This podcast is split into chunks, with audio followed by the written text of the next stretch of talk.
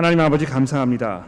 오늘 우리가 교회로 모여서 하나님의 말씀을 이제 듣기 원하오니 주의 성령께서 저희들의 마음과 생각을 지켜주시고 설교를 하는 저나 또 들으시는 우리 교우 여러분들의 마음 가운데 예수 그리스도의 그 놀라운 은혜와 사랑이 깊이 각인되며 우리가 주를 향한 믿음 가운데 더 자라고 주 앞으로 나아갈 수 있도록 우리를 도와주시기를 예수 그리스도의 이름으로 간절히 기도합니다.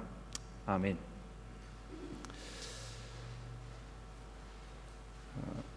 약육강식이란 말을 우리 자주 듣습니다. 이 약한 자는 강한 자의 먹이가 된다는 그런 그 생태계의 먹이 사슬을 설명하는 그런 말입니다. 그렇죠?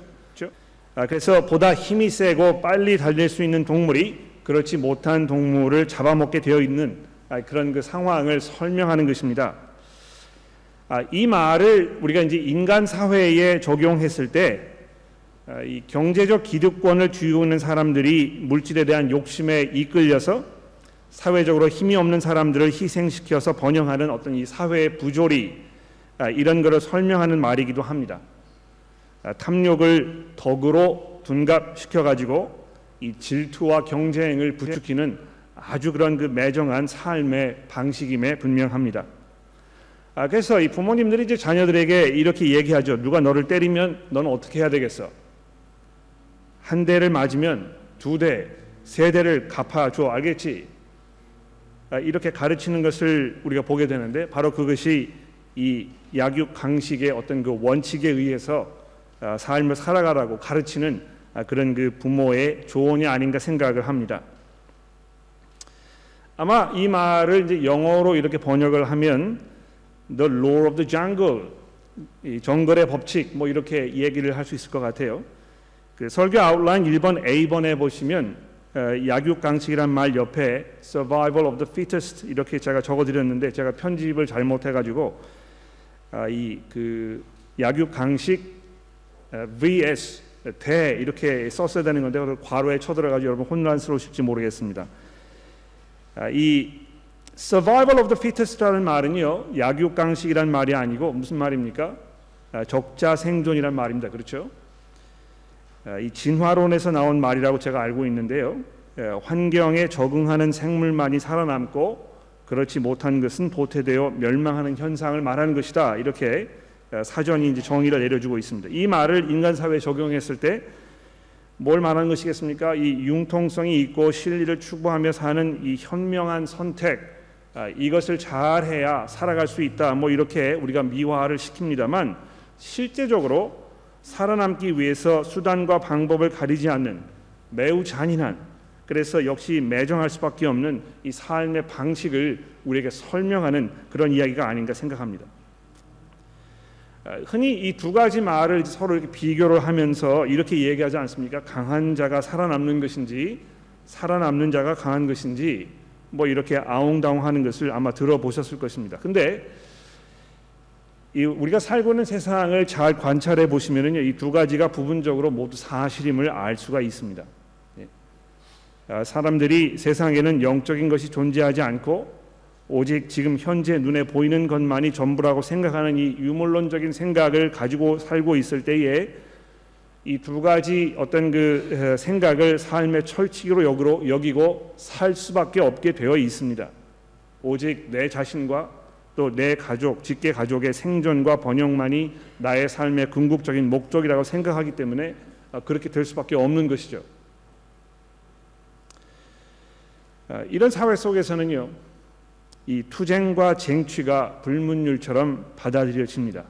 맞받아치지 않으면 안 되고 또 배로 보복하지 않으면 결국 당하고 마는 그런 사회이기 때문에 그런 것입니다. 무엇을 얻기 위해서는 이거를 쟁취하지 않으면 안 된다고, 무엇을 거저 얻을 생각을 아예 하지 말고 피땀을 흘려서 내 것으로 만들어야 한다고.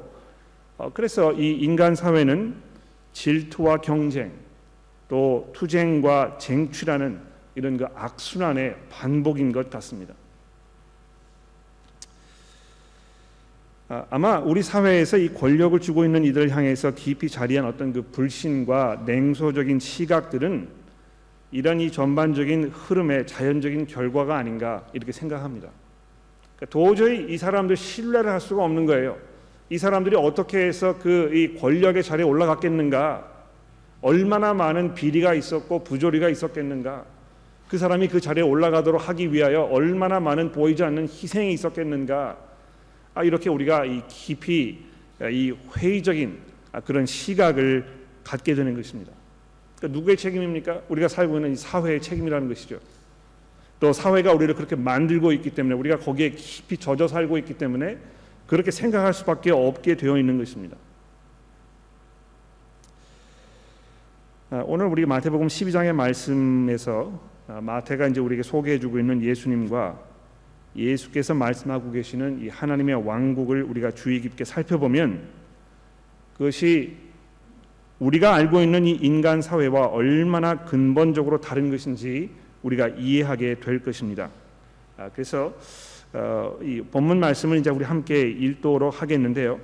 뭐 좀 길기 때문에 오늘은 읽는 방식을 제가 조금 바꿔보려고 합니다. 제가 일 절부터 팔 절까지를 먼저 읽고, 그 다음에 구 절부터 십사 절까지는 회중 여러분들이 읽으시면 십오 절부터는 저와 함께 교독을 하도록 그렇게 하겠습니다.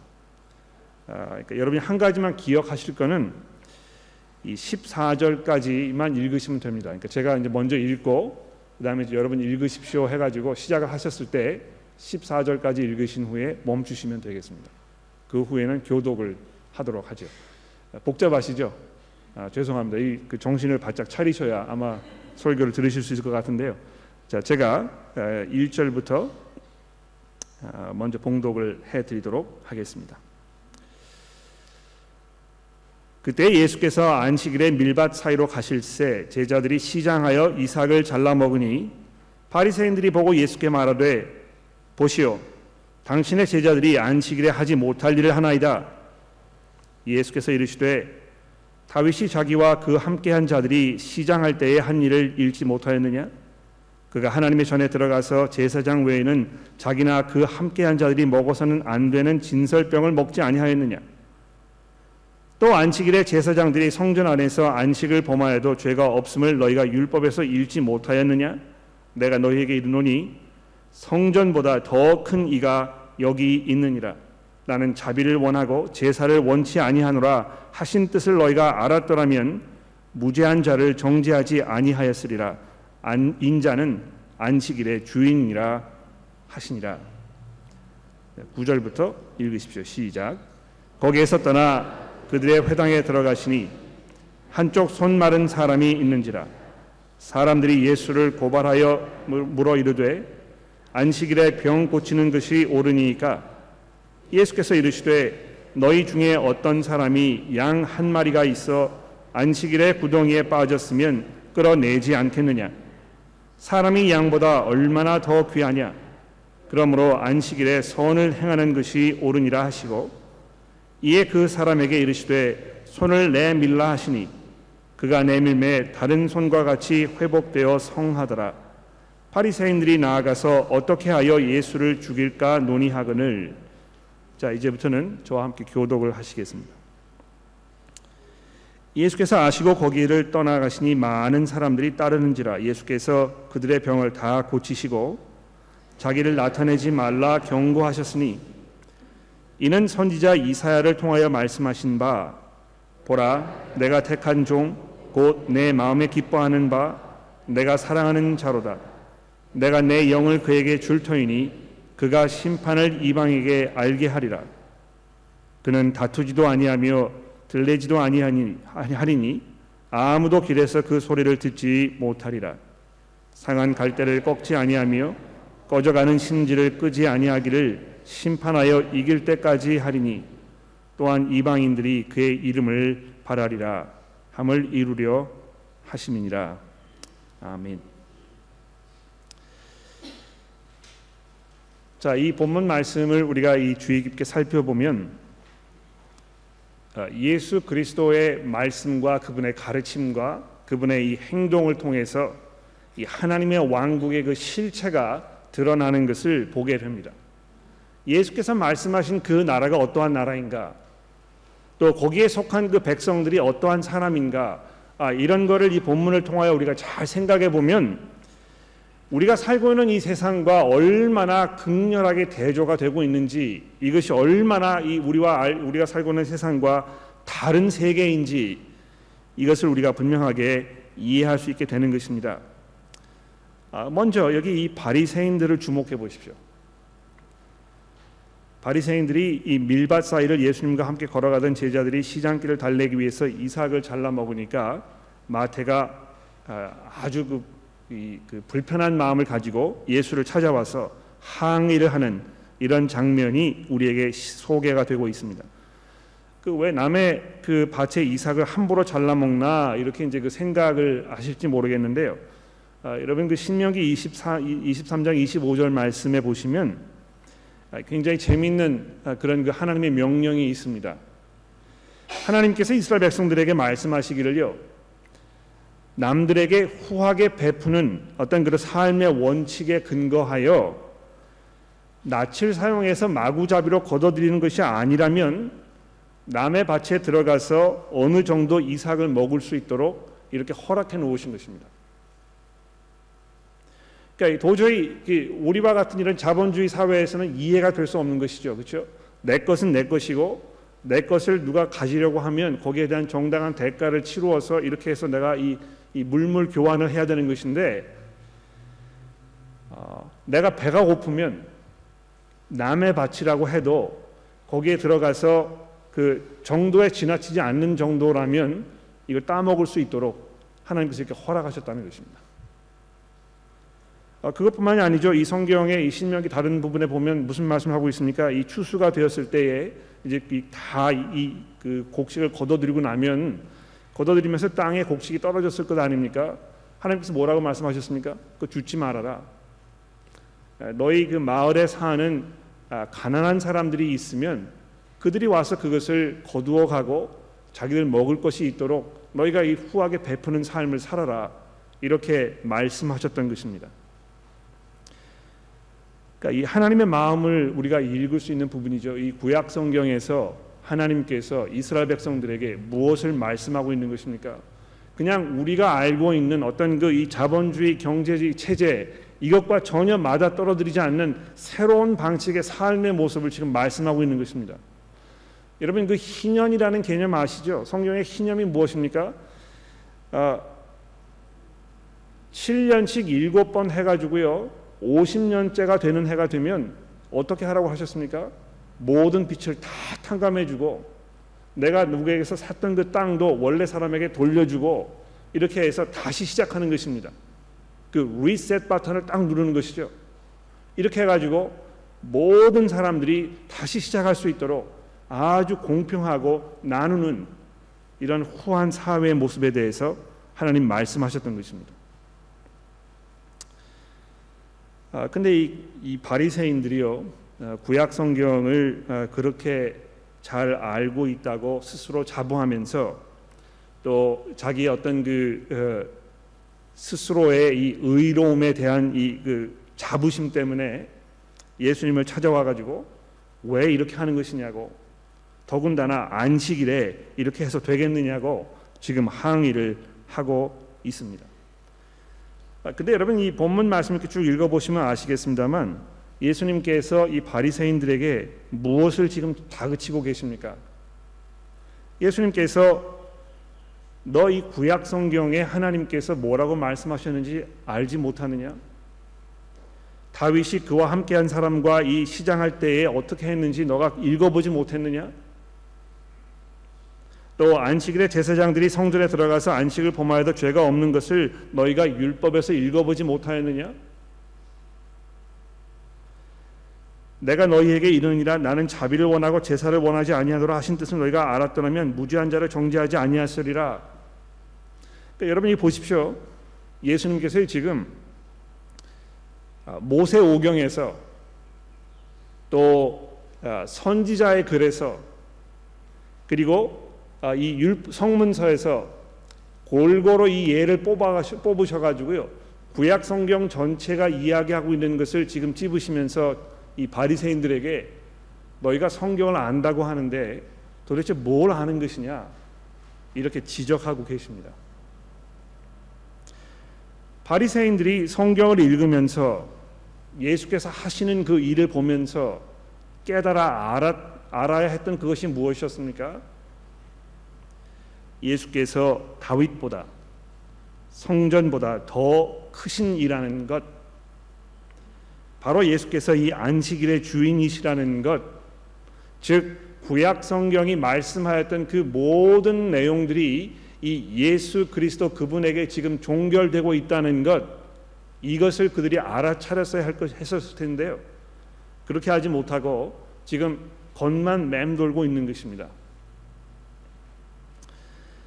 아, 다윗이요, 자기 이 부하들을 데리고 지금 아, 아, 이 제사장들만 먹을 수 있는 그 빵을 먹었지 않습니까?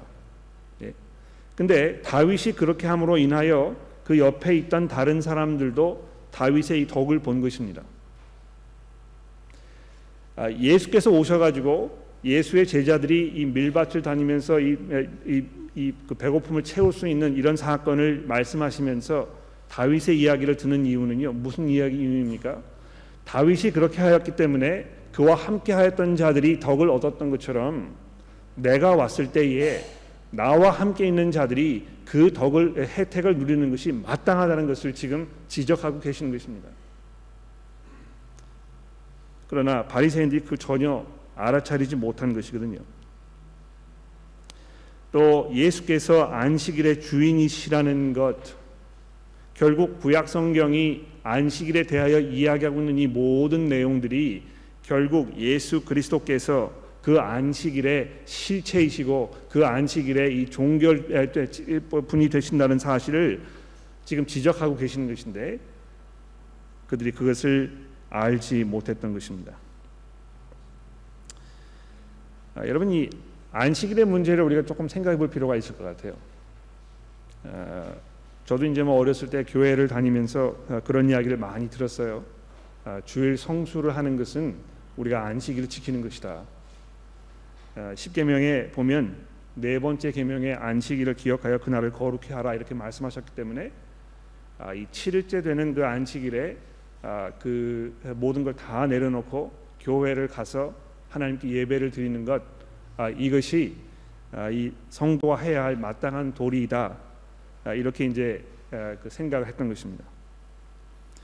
그러니까 결국은 이 안식일을 지키는 것이 교회를 출석하는 것으로 이제 동일시되는 그런 결론에 이르게 된 것이죠. 그러나 하나님께서 어, 그 주일날 교회를 가라는 말씀을 하시기 위하여 안식일을 지키라고 이렇게 말씀하셨습니까? 아, 물론 그것이 안식일을 지키는 어떤 그 일부분이 될 수 있을지 모르겠어요. 그러나 구약 성경에서 이 안식일을 설명하는, 예를 들어서 이 출애굽기서 이십 장에 있는 말씀 잘 한번 읽어보십시오. 왜 하나님께서 안식일을 기억하라고 말씀하신 것입니까? 바로 그날 하나님께서 쉬셨기 때문입니다. 하나님께서 안식일에 쉬셨다는 건 뭘 말하는 것입니까? 하나님께서 가지고 계셨던 그분의 이 궁극적인 그 목적, 그분의 계획, 이 세상을 만드신 그분의 그 뜻, 이것은 우리가 일하는 데 있지 아니하고 쉼에 있기 때문에 그런 것입니다. 그래서 일주일 동안 살고 있지만 매일 일하지 말고 육 일 동안만 일하고 하루는 쉬라는 것입니다. 왜 하루를 쉬는 것입니까? 그렇게 함으로 인하여 아, 내가 이 땅에 사는 동안 내가 이 여기에서 이 세상 삶에 몰두하고 마치 이 재물을 쌓고 여기에서 이 풍요롭게 사는 것, 이것이 내 삶의 전부가 아니라는 것을 이런 방식으로 기억하고 깨닫게 하시기 위하여 하나님께서 그렇게 하신 것입니다. 여러분, 뭐 한번 생각해 보세요. 가게를 차리셨는데요, 장사가 뭐 너무 잘 되는 것입니다. 예, 손님들이 끊이지가 않고요, 뭐 이 그 일손이 모자라 가지고 아, 사람들을 지금 뭐 두 명, 세 명, 열 명까지 써도 이 부족한. 아, 그런 그 지금 가게가 진행되고 생각해 보십시오. 월요일도 그렇고 화요일도 그렇고 주말도 그렇고 토요일은 물론이고 일요일 날까지요, 사람이 뭐 이 문전성시를 이루고 뭐 이 눈 코 뜰 새 없이 바쁜 아, 그런 그 삶이라고 생각해 보십시오. 그랬을 때 문을 딱 닫고 일하지 않는다는 거 굉장히 어려운 일입니다. 그렇죠? 또 반면에 정말 사는 것이 어려워요. 예. 내가 이 일주일 동안 일을 해서 간신히 우리 식구들이 다 먹을 수 있는 그런 그 인컴을 지금 벌어들여야 하는 것인데, 그런 상황에 있을 때에 나는 육 일 동안 일하고 나는 하루는 쉴 것이다, 이렇게 얘기하는 것은 어리석음 아니면 오만방자함 아니면 무책임한 행동이라고 사람들이 생각할 수 있습니다. 하나님께서 우리 인간 사회가 돌아가는 삶의 모습을 잘 모르셨기 때문에, 너무 이상적으로 우리를 바라보고 계셨기 때문에 그런 것들을 다 잊어버리시고 우리에게 하루를 쉬라고 말씀하신 것일까요? 하나님께서 우리가 이 세상에 사는 것이 얼마나 어려운 것인지를 잘 모르시는데도 불구하고 이렇게 무리한 요구를 우리에게 하고 계시는 것입니까? 그렇지 않습니다. 하나님께서 우리에게 이 안식일을 지키라고 하셨던 그 이유는 바로 그것이 여러분과 저의 이 믿음에 관하여 약이 되기 때문에 그런 것입니다. 그렇게 하기 어려울 때, 그렇게 할 수밖에 없다고 생각되는 상황이 벌어졌을 때, 내가 이 하나님을 향한 그 믿음과 하나님의 말씀에 순종하려고 하는 그 모습으로 주 앞에 나아가는 것, 어떤 삶의 결단을 내리고 주의 말씀에 순종하기 위하여 내 삶의 이 여건들을 좀 바꾸고 조정하고 이렇게 하는 그 삶의 모습, 이것을 말씀하고 계시는 것입니다. 그런데 궁극적으로 그 안식일에 그, 에, 에, 그 말씀하는 그 안식이 어떻게 우리에게 에, 오겠습니까?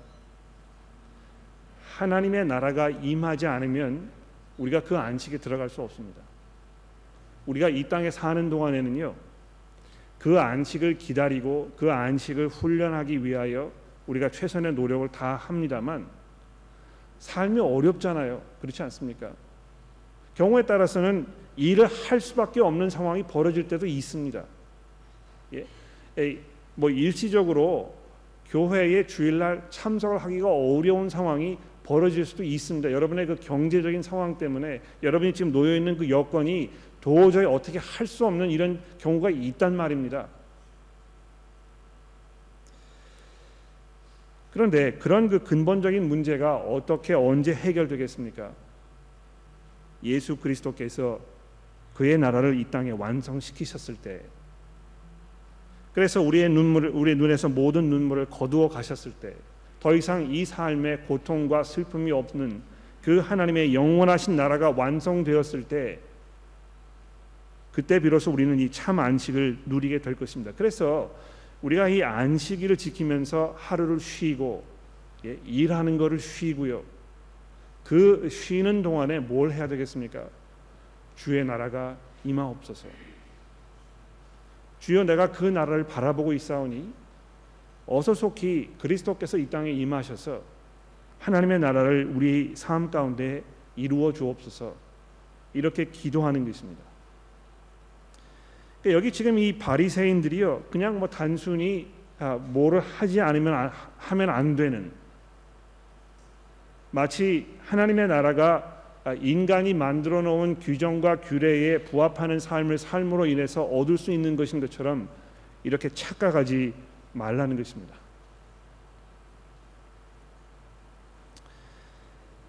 아, 그래서 예수께서 이 말씀을 통하여 우리에게 말씀하시는 중요한 그 포인트가 무엇입니까? 하나님의 왕국은 예수 그리스도 그분에게 달려 있다는 것입니다.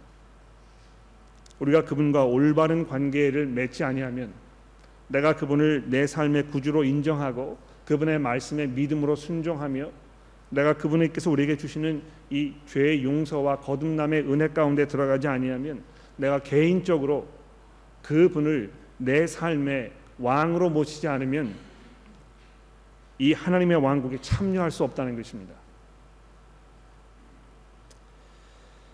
두 번째로 예수께서 여기 이 말씀을 통하여 우리에게 나타내시고자 하는 그 내용이 무엇입니까?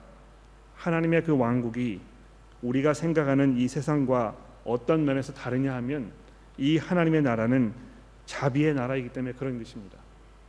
얼마나 하나님께서 은혜와 자비가 풍성하신 분이신가. 아 그래서 이 손이 마른 사람, 배가 고픈 사람, 질병으로 고생하고 있는 이 사람들이 하나님께 이 구원을 요청하였을 때 하나님께서 어떻게 하시겠습니까? 그들을 외면하지 않으시는 것입니다. 제가 이제 이렇게 말씀을 드릴 때마다 여러분들이 이것을 이제 어떻게 소화하시는지 좀 염려가 될 때가 있어요. 왜냐하면 우리 교회 가운데 지금 질병으로 고생하시는 분들 굉장히 많습니다. 또 그래서 그, 그분들도 하나님께 기도하고 또 그분을 사랑하는 우리 교회의 교우 여러분들이 그분들을 위해 기도하고 하나님께서 이분들을 병에서 놓아달라고 회복시켜달라고 우리가 기도합니다. 경우에 따라서 그 기도를 들으신 하나님께서 그분들을 병에서 놓아주실 때도 있고 또 우리가 기도하였지만 우리가 알 수 없는 이유 때문에 하나님께서 우리가 간구한 대로 우리의 기도에 응답하지 않으시는 그런 경우도 있습니다. 그러나 우리가 간구한 대로 기도가 이루어지지 않았을 때, 특히 이 질병의 문제에 있어서 우리가 간구한 것처럼 하나님께서 응답하지 않으셨을 때, 그것은 하나님께서 우리를 고쳐주기 원치 않으시거나 또 고쳐주실 수 없기 때문에 그런 것이 아니라는 것을 우리가 이해하는 것이 굉장히 중요한 것 같습니다. 우리는 이 질병에서 노임을 받아야만 내가 하나님의 그 자비를 지금 누리고 있다고 이렇게 아주 단순하게 생각하는 경향이 있는 것 같아요. 그러나 사도 바울이 자기 몸에 있던 가시를 걷어달라고 하나님께 세 번이나 간구하였을 때 하나님께서 사도 바울에게 뭐라고 말씀하셨습니까? 내 은혜, 내 은혜가 내게 족하다. 그러니까 이 질병 가운데 있는데도요 하나님께서 어, 그 바울 사도에게 지금 내가 처해 있는 그 상황이 내 이 은혜에 충분한 족한 그런 상황이라고 말씀하고 계신다는 것입니다.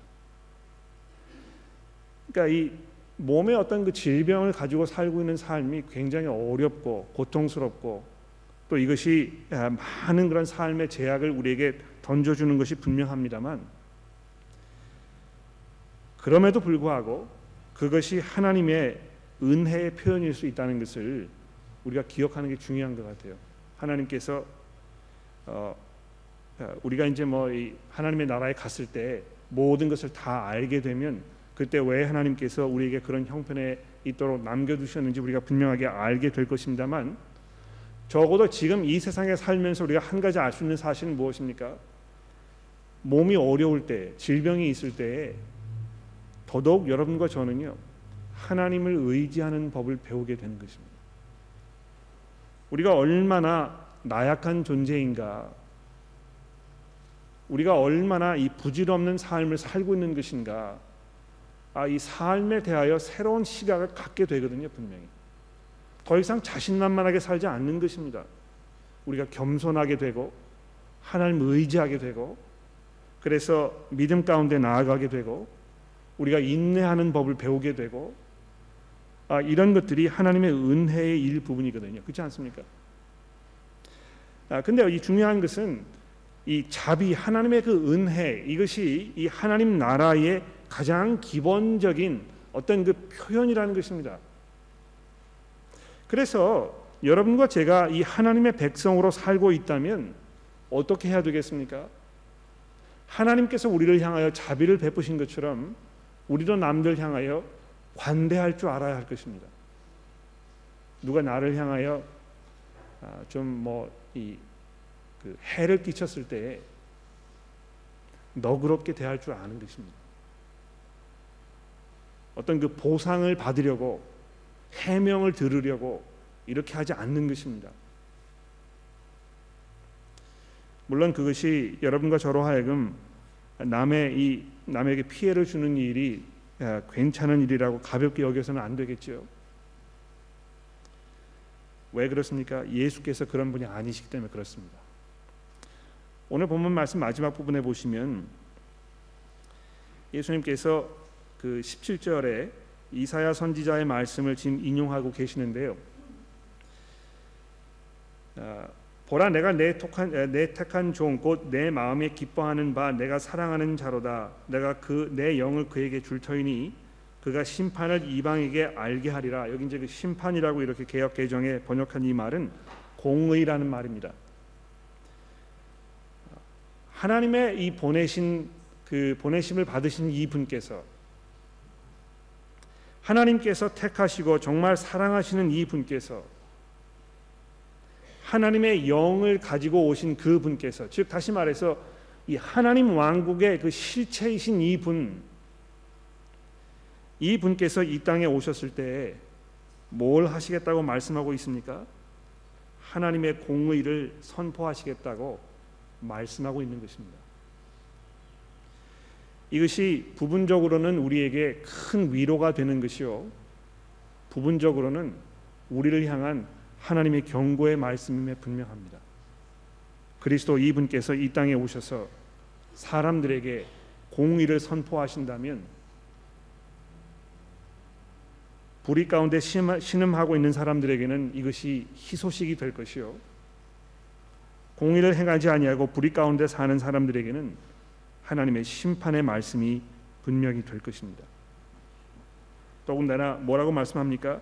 그는 다투지도 아니하며 들레지도 아니하며, 이 들렌다는 말이 이제 무슨 말인가 저도 잘 몰라가지고요, 사전을 찾아보니까 소리를 크게 지르지 않는다는 것입니다. 예? 떠버리지 않는다는 것입니다. 그는 다투지도 아니하며 떠, 떠버리지도 아니하며 아무도 길에서 그 소리를 듣지 못하리라.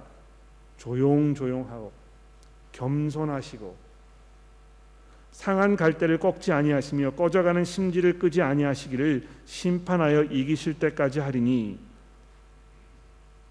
그러니까 예수께서 그 놀라운 권세를 가지고, 지금 뭐 우리가 이 마태복음 지금까지 쭉 그 시리즈를 엮어가면서 그리스도께서 가지셨던 그 권세와 그분의 그 위엄과 그분의 그 능력과 이런 것들을 우리가 경험하지 않았습니까?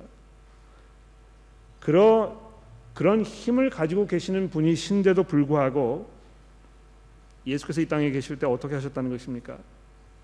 겸손함과 온유함으로 사람들을 대하시고, 목자 없는 양같이 방황하고 있는 사람들을 향하여 깊은 마음으로 애통해 하시면서 하나님의 나라가 어떠한 곳인지를 우리에게 말씀하여 주셨다는 것입니다. 그렇죠?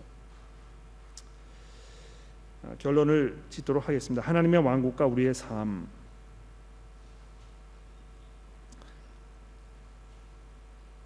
예수의 권세를 여러분 알고 계십니까? 예수께서, 하나님께서 임명하신 왕으로 이 세상에 오셔서 모든 불의를 거두어내시고 하나님의 왕국의 실체를 우리에게 가져다 주셨다는 것을 여러분 이해하고 계십니까? 누구도 그 나라에 맞설 수 없을 것이며 그분의 그 나라가 영원할 것이라는 것을 여러분 인정하십니까? 그 나라가 이 땅에 임하기 이전까지는 인간의 그 모든 수고와 노력이 다 수포로 돌아가고 궁극적으로 삶 속에 아무런 변화도 가져올 수 없다는 사실을 여러분 이해하십니까? 한국에서 벌어지는, 호주에서 벌어지는, 미국에서 벌어지는 이 정치권의 그 혼란스럽고 경우에 따라서 매우 난잡하기 그지없는 이런 일들을 보면 우리가 이 기가 차고 혀를 끓일 수밖에 없습니다. 어떻게 사람들이 저럴 수 있을까? 그러나 약육강식, 적자 생존, 이것이 삶의 원칙으로 믿으며 살고 있는 사람들에게는 그것이 자기들이 원하는 삶의 선택일 수밖에 없는 것입니다. 그러나 하나님의 왕국에 속해 있는 이 예수 그리스도를 우리의 구주로 고백하는 이 성도들은요, 그런 방식으로 세상을 살지 않습니다. 예수께서 그렇게 하셨던 것처럼 공의와 겸손과 자비와 온유함으로 이 세상을 사는 것입니다. 아, 그래서 우리가 매일매일 살아가면서 어떤 선택을 하고 있는가, 내가 그 어떤 방식으로 지금 하나님께서 내게 주신 이 재물을 사용하고 있는가, 내가 어떤 방식으로 내 시간을 사용하고 있는가, 내가 어떻게 여가선용을 하고 있는가, 내가 티비에서 무엇을 보고 있으며 내가 무엇을 즐겨하며, 교회로 모여서 성도들끼리 이야기하는데 그 대화의 주제가 무엇인지, 이런 것을 보게 되면 내가 지금 어떤 방식으로 세상을 대하고 있는가에 대한 그 가치관이 속속히 드러나게 되어 있습니다. 예수 그리스도를 구주로 고백하는 주의 성도들이 가져야 할, 또 그들이 믿고 의지하는 이 하나님 나라의 그 삶의 가치관들, 그 훌륭한 모습들, 이런 것들이 우리 교회 성도 여러분들의 삶 가운데, 특히 우리가 서로 교제하는 가운데 잘 드러나게 되기를 제가 간절히 기도합니다. 기도하겠습니다.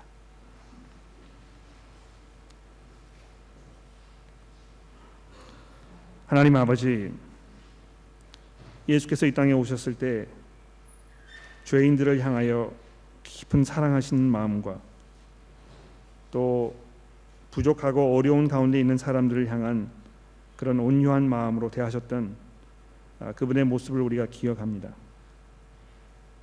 그리스도께서 이 땅에 가지고 오실 그 나라가 예수 그리스도의 가르침에 궁극적인 종착역이 될 것임을 우리가 기억합니다. 하나님이 이 세상이 어지럽고 또 그리스도를 주로 고백하는 우리가 참 적응하면서 살기 어려운 그런 상황임을 하나님께 고백합니다. 하나님, 저희들이 이 세상에 살면서 주의 나라를 소망하게 하시고, 특히 교회로 모였을 때에 우리가 과연 그 하나님 나라의 성도로서 합당한 삶을 살고 있는지 서로 물어보며, 또 서로 책망하며, 서로 권면하며, 서로 가르쳐 줄 수 있는 그런 교회가 될 수 있도록 저희를 도와주옵소서. 하나님, 저희가 교회로 모였을 때에 우리의 모임이 성도들의 모임인지 일반 사람들의 모임인지 잘 구분되지 않는 그런 모습으로 우리 살지 않도록 저희를 도와주시고, 그리스도의 말씀이 우리 가운데 온전하게 자리를 잡으며 열매를 맺어서 저희들이 두렵고 떨리는 마음으로, 겸손한 마음으로 우리의 삶을 살게 하시고, 또 서로를 대할 수 있도록 도와주시기를 예수 그리스도의 이름으로 간절히 기도합니다.